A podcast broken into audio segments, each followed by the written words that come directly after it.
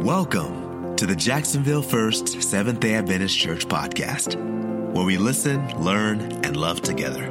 Our speaker today is Pastor Jonathan Pinato. Jehovah's Witnesses.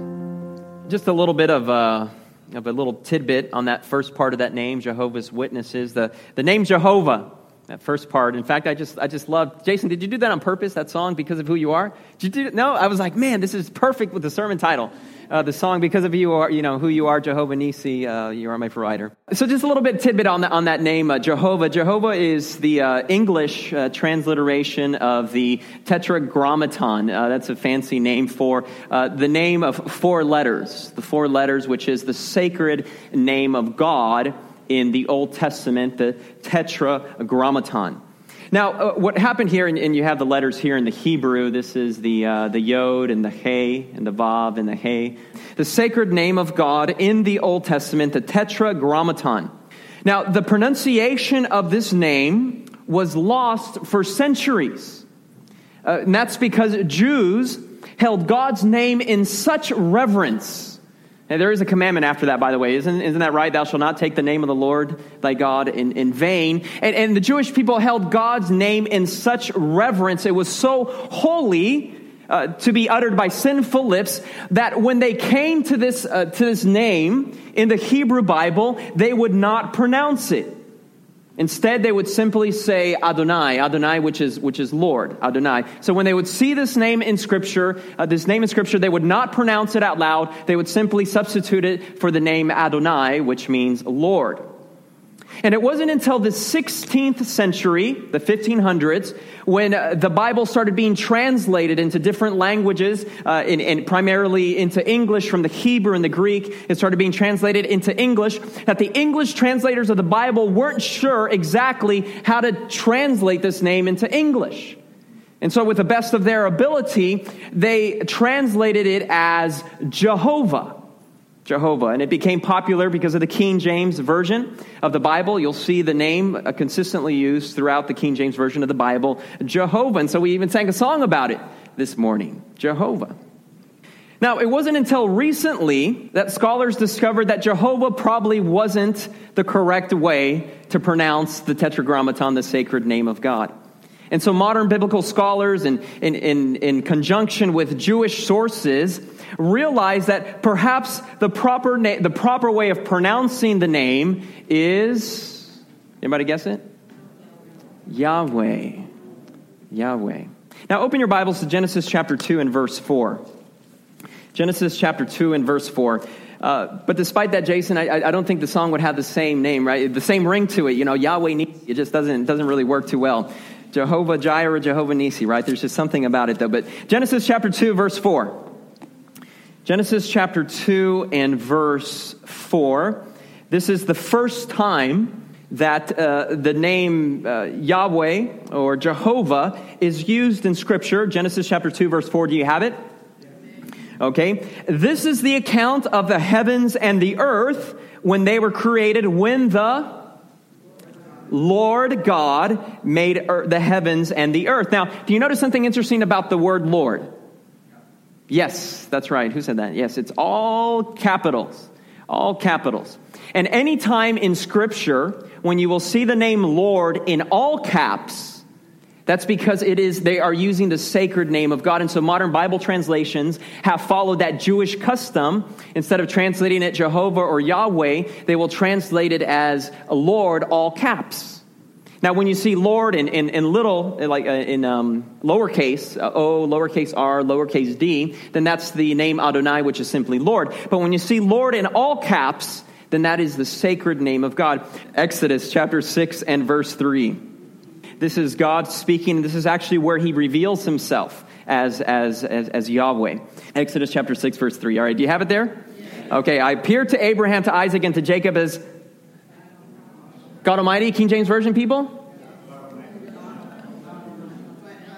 El Shaddai. King James Version, El Shaddai. There was a song about that written in the 1980s. Michael Card, do you remember that, El Shaddai? Okay, God, that's what God Almighty means, El Shaddai. But by my name, King James Version, Jehovah, modern Bible translations have Lord, in all caps, but by my name Jehovah, by my name Lord, I did not make myself fully known to them. And so just a little tidbit there on the sacred name of God, Tetragrammaton. And so as we consider that first aspect of the name of Jehovah's Witnesses, whether it should be pronounced Jehovah or whether it really should be pronounced Yahweh, that's what that is.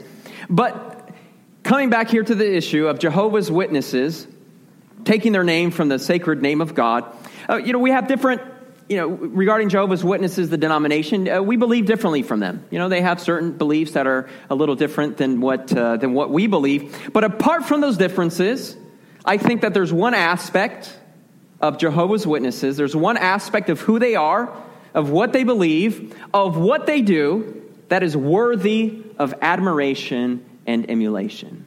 What do you think that is? Awake and the Watchtower. Jehovah's Witnesses are intentional about being faithful to their name. Jehovah's Witnesses, witnessing, worthy of admiration and emulation. Jehovah's Witnesses are all about evangelistic fervor, going door to door. Even though we may disagree with some of their beliefs and we may believe that some of the things that they teach are wrong, but yet they are still fervent about sharing what they believe with others. Do you know that Jehovah's Witnesses are one of the fastest growing denominations in North America? You know why? Because they're evangelistic, because they're witnessing. They're being intentional about evangelism. Now, Seventh-day Adventists, we're up there too as far as one of the fastest growing denominations in North America, and that's because we also believe in evangelism. In fact, in August 17 through 19, we're going to have an evangelistic series. Now, we may not go door to door as faithfully as Jehovah's Witnesses, but we're still about evangelism. Let me ask you a question here. How many of you are Seventh-day Adventists and are here today because of an evangelistic series? An evangelistic series, isn't that right? Yeah. Someone invited you to an evangelistic series, or you received a flyer in the mail, and you're a Seventh-day Adventist because of it. Evangelism breeds life. It breeds growth. It breeds energy.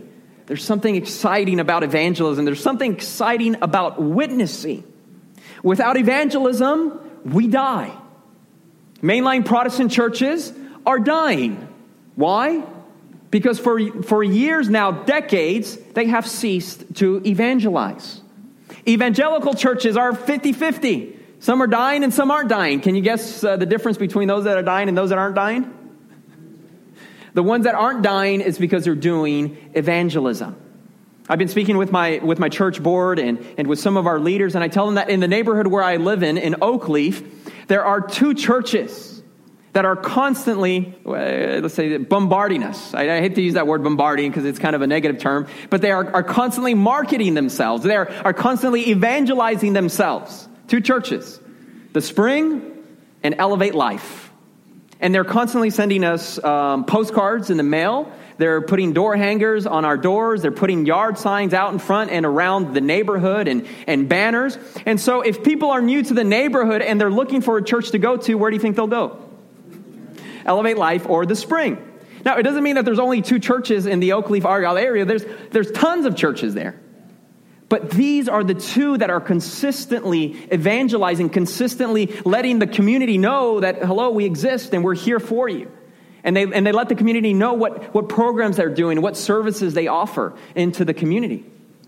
I will never forget about Elaine Kyle's testimony. And Elaine Kyle, we haven't seen her in a while. We need to see what we can do to encourage her. But Elaine Kyle, when she started attending this church, she said, Pastor, I drove by your church here for 20 years on my way to work. Every morning and every evening.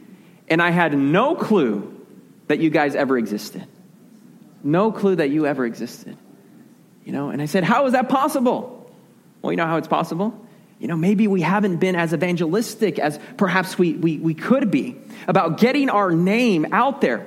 And so some people sometimes ask me, though it's a conversation killer, but people first meet me, they ask me, so what do you do? And I tell them I'm a pastor, and that just completely kills the conversation right then and there. But when I tell them I'm a pastor, and then they say, well, what church do you pastor? And then I tell them, I am the pastor of the Jacksonville First Seventh-day Adventist Church. And then guess what their face looks like? clueless, like, what? Where is that? And then I'm like, well, we're, on the corner of Normandy and Cahoon and Lenox and Four Acre and, somewhere there, blank stares. And then I tell them this. I say, oh, we're the church right next to Macedonia Baptist. Oh, now I know where you guys are at. Now it's no longer called Macedonia Baptist, or, they changed their name there. But there's something about name recognition. It's so important. There's something about being intentional about the proclamation of the gospel message. There's still something about going door to door. I can't help but, Jesus in Matthew chapter 10, he sent his disciples, his apostles.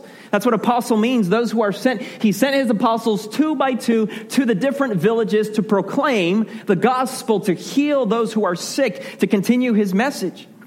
And recently when I see politicians still go to door, when it's a campaign season, they'll go door to door. They'll send their volunteers door to door. They'll go canvassing door to door, asking the community, asking the neighbors, what are the issues that you're interested in? How can I best serve you in public office? There is something about going door to door. We have our MAGA book students who are here with us this summer. They're gone for this weekend because of the 4th of July, but they are going door to door. In this community. And pretty soon they'll be working the neighborhoods around us. On Earth Day, April 22nd, we went door to door. How many of you, again, were here and went door to door on Earth Day? Raise your hands. And I want to make a video about that, just from the experiences that we had. We went door to door offering flowers to the neighbors as a sign of goodwill. And one of the things that I learned walking the neighborhood and going door to door and speaking to the neighborhoods is one of the things that it helps it helps recognize the neighbors, oh, you're from the Seventh-day Adventist church. Oh, you're our neighbor church right around the corner. Oh, we understand. But not only that, but as we're walking it, we can also understand the community. We can get to know who our neighbors are, what our neighbors look like, what the needs of our community are. And it's so important because Jesus said we are the light of the world. We are the salt of the earth. We have to be involved in our community. And so I tell you this morning, we should all be Jehovah's Witnesses. How does that sound? Witnesses of God to our community. So having said that, open your Bibles to Acts chapter 1 now. Acts chapter 1 and verse 1. The Bible says, "In my former book, Theophilus, I wrote about all that Jesus began to do and to teach." What is that former book spoken about here? Does anybody know what is that former book? Luke, that's right. Who said that? That's right. That's the book of Luke. Good job, Anthony. We'll have to give you a star or something for that. A little sticker. Yes, in my former book, Luke the doctor, Luke the physician, wrote the book of Luke and the Gospel of Luke, and he also wrote the book of Acts. The book of Luke and the book of Acts are like volume 1 and volume 2. And so Luke is continuing the story of the disciples. "In my former book, Theophilus, I wrote about all that Jesus began to do and to teach until the day he was taken up to heaven, after giving instructions through the Holy Spirit to the apostles he had chosen. After his suffering," verse 3, "he presented himself to them and gave many convincing proofs that he was alive. He appeared to them over a period of 40 days. And spoke about the kingdom of God.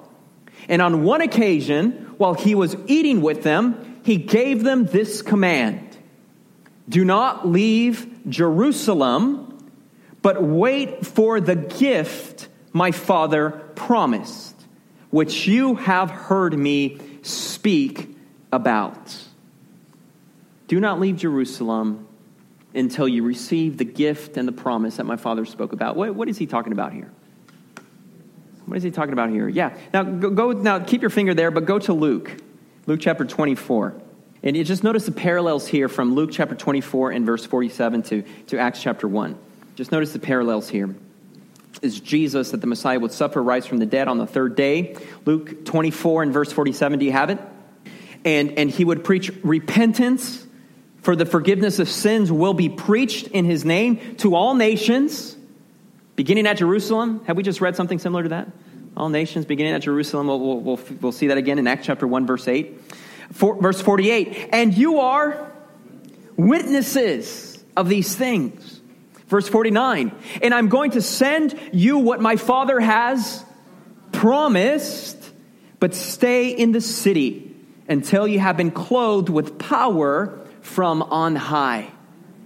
Here Jesus is speaking about the promise. He's speaking about the gift. The Greek word there, epangelion, of the gift or the promise. Does epangelion, does that sound like another word that we're familiar with? Sound like another word we're familiar with? Evangelion, the gospel. Very similar, except for a couple letters change. Evangelion, the promise, the gift. Evangelion, the good news of that gift, that we've received the gift, the gospel. So go back to Acts chapter 1.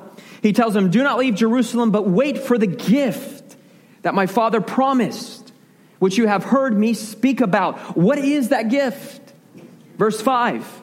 For John baptized you with water, but in a few days, you will be baptized with the Holy Spirit. The Holy Spirit. Notice how often the Holy Spirit is already mentioned in these few verses already. 2, 3, 4 times already that the Holy Spirit is being alluded to. Jesus is ascending. He has resurrected. He's going to heaven, and he's telling them, wait in Jerusalem. He was there with them 40 days. And in a few days, what would happen in a few days? 40 days, what would happen a few days later?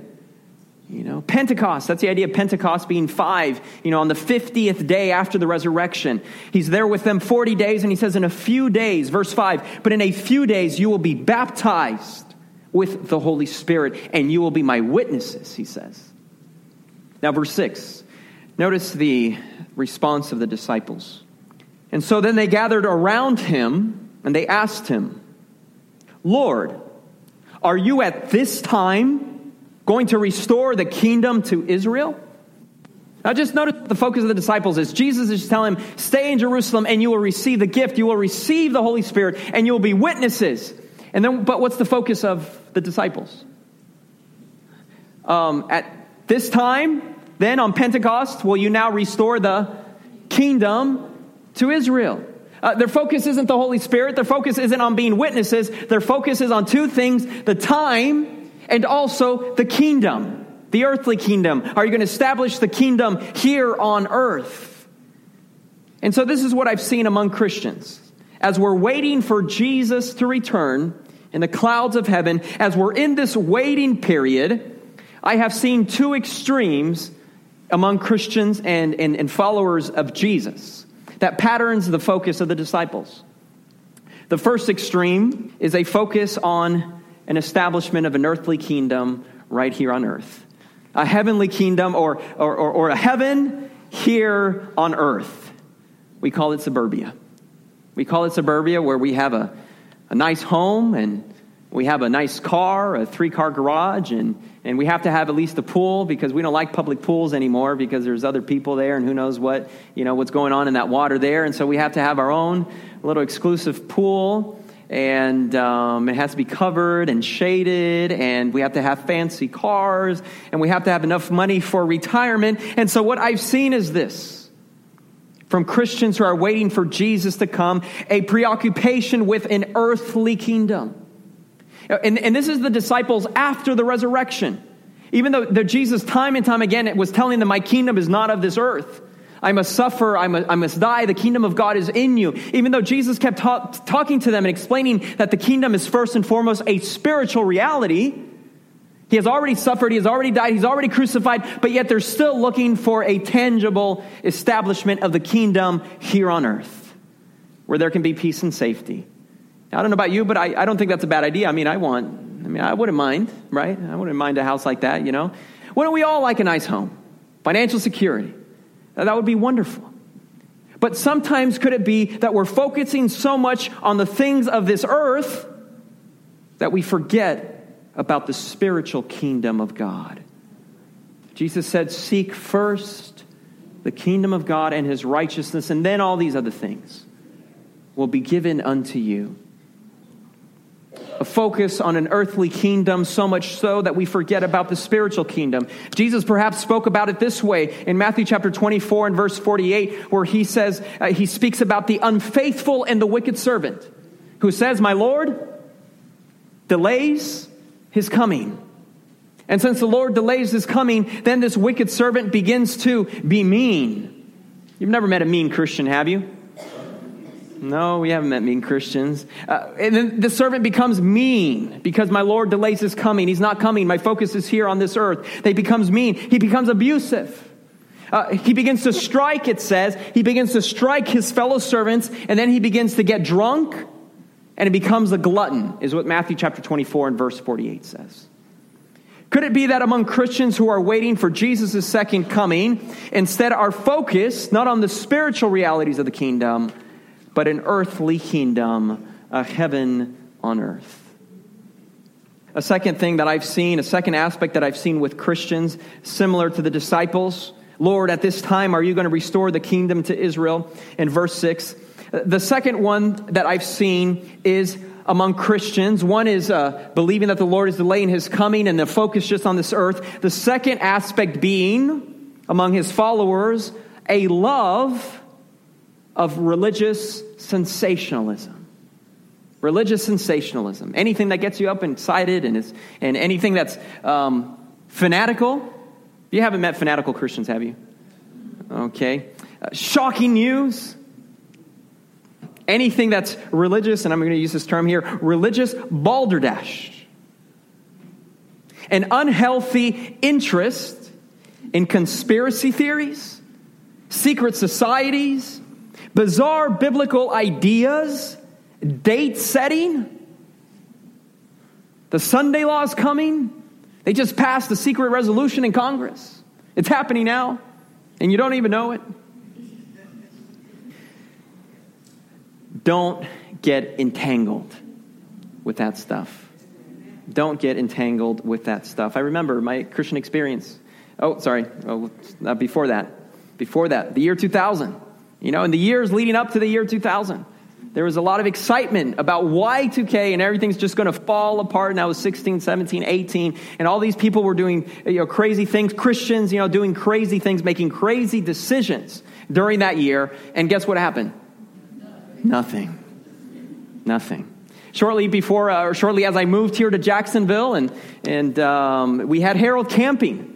With 2011, or was it 2012? I don't even remember. Judgment Day is coming May 21, 2011. I remember driving JTB and getting off the St. John's Town Center, and there were people holding their billboards there. May 21, Judgment Day, Jesus is coming. And guess what happened? Nothing. Okay, all right. And I think then they set a couple other dates. Actually, look at this billboard here. Third time's the charm. How about that one? Third time's the charm. Oh boy, Harold Camping guarantees it. I don't even know if this is real or not. So, it could be photoshopped.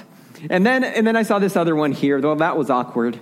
Matthew 24, verse 36. No one knows the day or the hour. Isn't Jesus so clear? But then why do we fall into it? Time and time again into religious sensationalism and fanaticism. Why? Yet Jesus tells us that we need to be aware of the signs of the times. He tells us that. But the truth is that there are signs all over that the world is falling apart. There are signs all over that the end is near. And sometimes I feel that we're like the Pharisees that in Jesus' day, that Jesus was healing people and he was feeding the multitudes and he was doing all these amazing things. And then the Pharisees and leaders still come up to him and ask him, show us a sign. Signs are all over already. We don't need any more signs. We know that we're living in the end of time. Society is falling apart on all levels, on all aspects. It's just, our society is just a little bubble ready to pop. In fact, I was speaking with someone and he was saying, I really feel, he was telling me that the only reason things haven't fallen apart is because of God's mercy. The four angels of Revelation are still holding back the four winds of strife. God's mercy. We're here because of God's mercy. Only because of God's mercy. Peter tells us that the end has not come because God is merciful, not willing that any should perish, but that all should have everlasting life. Jesus also tells us that it's not about time, it's about the proclamation of the gospel, Matthew 24, and this gospel shall be preached in all the world, and then the end shall come. It's not about dates, it's about the preaching of the gospel, it's about God's mercy. And every time I've seen people put a date, it's been wrong.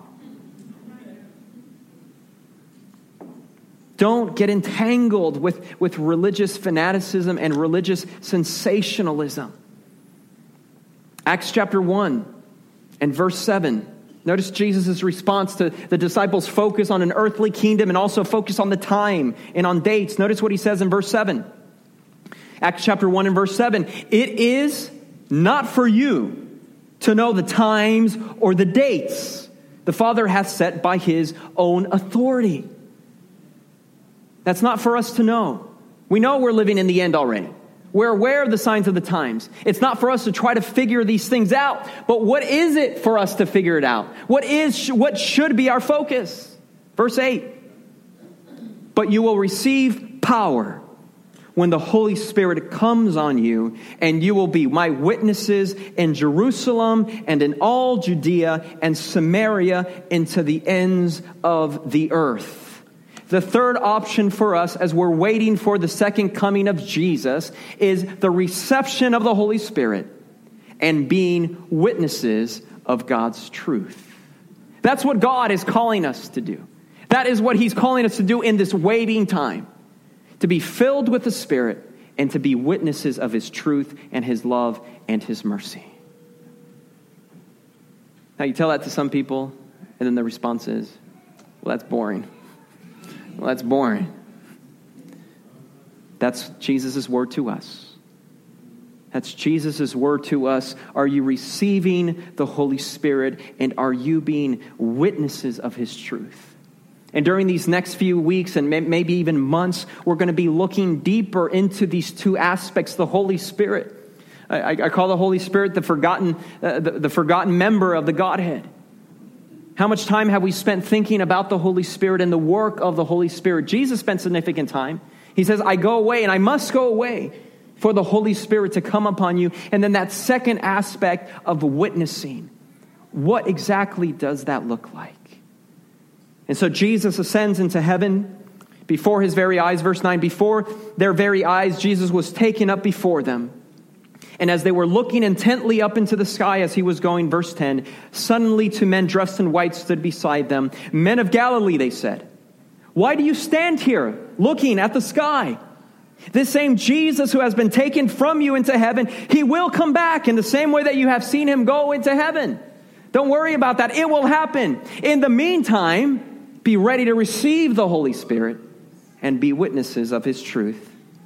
And notice what the disciples did, obedient to the calling of Jesus. Verse 14, the Bible tells us, and so they all joined together, constantly in prayer, along with the women and Mary, the mother of Jesus, and with his brothers. And so, my friends, I feel that as we're entering into the season of Pentecost, what I feel is that God is calling us to focus on prayer. He's calling us to focus on the Holy Spirit, to be open to the Holy Spirit's leading and filling in our lives, and also to become witnesses of his truth. This twofold aspect is what Jesus is calling us to do. This podcast is brought to you by the Jacksonville First Seventh-day Adventist Church. Connect with us on www.jaxsda.org or on Facebook and YouTube.